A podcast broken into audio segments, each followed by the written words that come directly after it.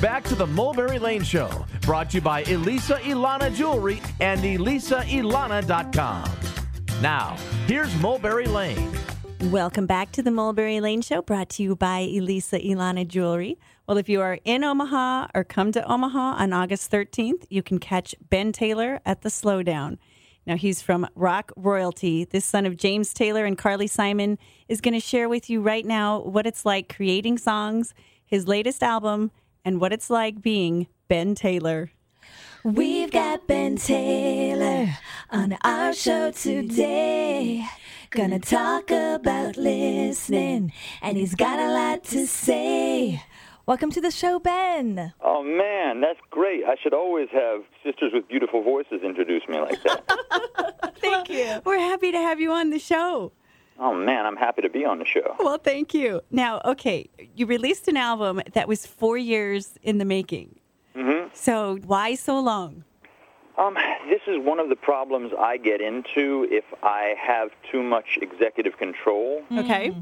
When I have a producer who actually takes the reins and has the authority to tell me when to stop, then Right. it takes me far less time to make an album. But under the circumstances, I sort of had too many sets of reins. Every time I got to the end of it, I started over.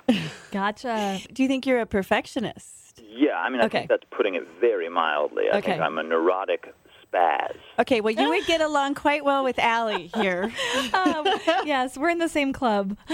You know, the thing is, is that you write a song and you feel uh, excited about it, and then you get it into the studio and you finish recording it and you're about to master it and you think to yourself, is this song really finished being written? Does the song even know what it wants to say Mm-hmm. yet? So, okay, now, obviously, some of the songs were written four years ago.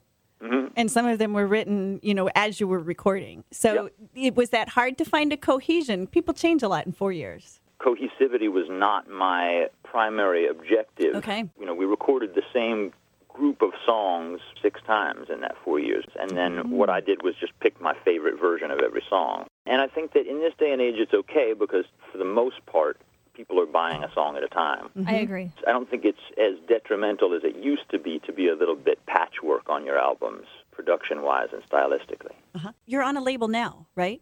I'm not. After I made that album, I sold it for one option to the label that distributed it for me, just Okay. because I didn't want to have that hat to wear as well. But Right. uh, as far as the label is concerned, I'd rather not have anybody else trying to figure out how I'm supposed to be, how I'm Right. supposed to come off, what I'm supposed to look like, what I'm supposed to sound like. What you're supposed to wear. Yeah, having the label there saying, "Oh, you're going on television. Have you been awake all night? Have you shaved? This and that and the other." And it made me a little bit rebellious. It made me want to turn up looking like I had just been up partying all night. I hear ya. I think from now on I'll probably do things independently. Okay. Now, your style is similar to your parents, but the content is uniquely you. But growing up with that legacy, was it hard to find your own voice?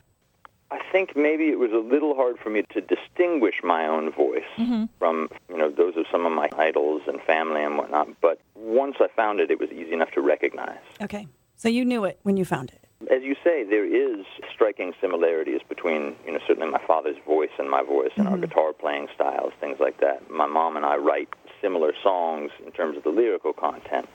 And that's just because those were my heroes when I was growing up. For Right. sure. Yeah. And a little bit of genetics. For a while there, you didn't want to do music or you were exploring other options. I thought that when it first came time for me to get a job, when I dropped out of high school, I was 15 years old. Okay. got a couple of jobs here and there working on organic farms and wilderness expedition trips. But when it really came time for me to decide upon a career, I couldn't find anything that inspired me the way that music did. I didn't have any heroes other than musicians and Jedi's, but Jedi seems far-fetched. So, how is your creative process different from your mom and dad? Uh, extremely different. Okay. my father locks himself up in a room for months at a time and just sort of hides away from the world, doesn't share his process with anybody. He just sort of takes a, a section at a time, goes in, keeps his head down, writes a batch of songs, and then comes out with it. Okay. Uh, my mom, you know, when we were kids, she would wake us up in the middle of the night to read us the new chorus that she had just written because she was so eager to have our input and other people's takes on it. So, she would need that sharing part of the process. having a sounding board for her is a really big part of her process. And my My father doesn't do that at all. Yeah, very opposite from each other. Do you find yourself needing to share, or are you more private? I'm somewhere in between Mm-hmm. in terms of exposing the material to objective opinions before it's ready. I don't like to play things before I'm happy with them for Yes. people. Okay. I do like to wait until I know what I'm doing before I play it to other people, but sometimes I can't help myself. Mm-hmm. Yeah. When you wrote your first song and you played it for your mom or your dad, what was their initial reaction? In both of their cases, very similar reactions. I could see them both struggling to keep from interrupting me Mm-hmm. and giving me advice before the song had finished. Gotcha. Uh-huh. They're such critical thinkers about songwriting, and they have so many opinions and they have so much experience that I think it was a, a struggle for. And also with parents, they have a hard time not confusing their own experience with the experiences of their children. So, you know, I think for both of them, it was like, oh, if I had written this song, what would I have done differently? So they were both very supportive and cautionary as well, you know, careful to tell me that the example of success that they had set wasn't necessarily realistic in a contemporary world, Right. but also very supportive and proud of me for the writing and the hard work. They're, they're good folks, really. Yes. Very interesting. Now, you're in a unique position as the son of two successful people in the music industry who's followed them in. What advice would you give to anyone that has successful parents who are following their parents into the business? What advice would you And give? yeah, it's it's- not necessarily just the music business. I would say that no matter what walk of life you're in, and it's not just your parents, whoever you know, whoever the connections that you have are, are apt to kick open doors that uh, you couldn't kick open yourself. But a lot of the time, if, if you can't kick the door open yourself, it means you're not ready to walk through it. Right. Mm. So that's the double-edged sword Yes. in a nutshell. It's the fact that you get given attention that you haven't earned and that you're not ready to deal with. So the main piece of advice I would give is just don't worry about what your parents have done except for inspire you to do something yourself. Right. Gotcha. Yeah, that's very good. You like to road test your songs, play them live. Imperative. I Okay. think that you might just regret it for the rest of your life if you go ahead and record that song that you just wrote in the studio and you can't bear not to have it on the album you're making. Right. because effectively the song hasn't finished writing itself. Uh-huh.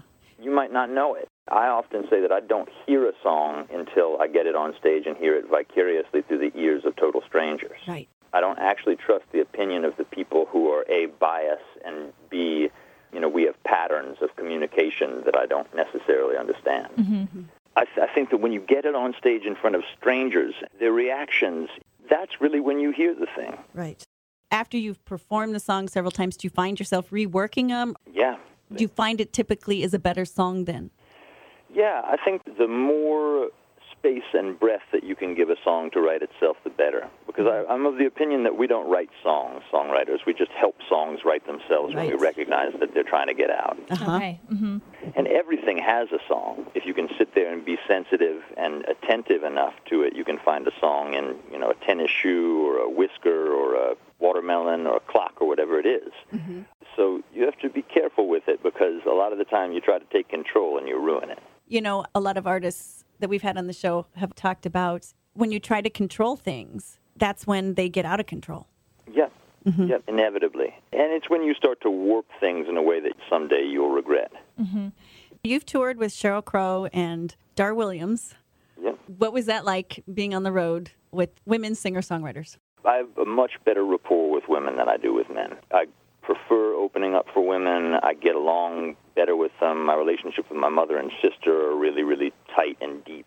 So I feel like it's usually better. My favorite one was Tracy Chapman. I toured with her for like a year and a half. Okay. Okay. And not only does she have at least 10 songs that I would do anything to have written myself. Yeah.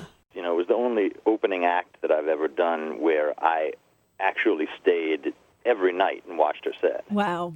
This is a lot. Mhm. That does. We have a question of the day on our show. And our question today, Ben, is what is the biggest career mistake you've made and how did you recover?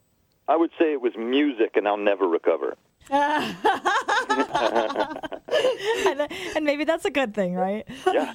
Oh, that's great. Seriously, I think that I could have picked a number of other relatively fulfilling career options that would have been less challenging and would have taken way less time, would have given me room for the rest of my life, which effectively I don't have because the music is so all encompassing. Right. Yes. Uh-huh. Um, and I miss, you know, gardening and I miss having like solid friendships and going on vacation. You know, you get to be a nomadic musician and you don't want to go on vacation anymore. Yeah. Right. You get home, you just want to be home.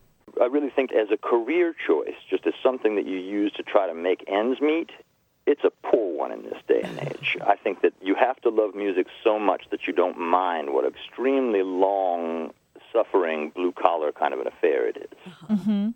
Certainly at this point, where you know I've actually been doing it professionally for almost ten years, I wouldn't know who I was without, it. Without it. Right. Right. It becomes who you are. What's your career highlight so far? You know, a couple of years ago, I went and did like a father-son tour with my father. Oh, awesome. um, and and I've also toured with my mom a number of times, and I think that those are really the most gratifying ones. I did get into this business because they inspired me as much as they did. I'm as proud of them as I've ever seen a kid be of their parents, and so to be able to get on stage with them and have them express some of that pride back to me was really fulfilling. Oh, that's that was neat. awesome. Well, Ben, we want to thank you so much for visiting with us. August 13th, you're going to be at the Slowdown. I'm sure it will be a great show, and we'll have to keep in touch. It's going to be fun. Can you guys make it to the show? We're going to Yes, try. Absolutely. Don't be strangers. Come say hello. Yeah. Okay, sure we will, will. Ben. Thank you Really nice so to meet much. you all. Thanks again and again. Alrighty. Thanks, Ben. Bye bye. Bye bye. And off of his album Listening, here's Worlds Are Made of Paper by Ben Taylor. We'll be right back with our coffee chat. Worlds are made of paper.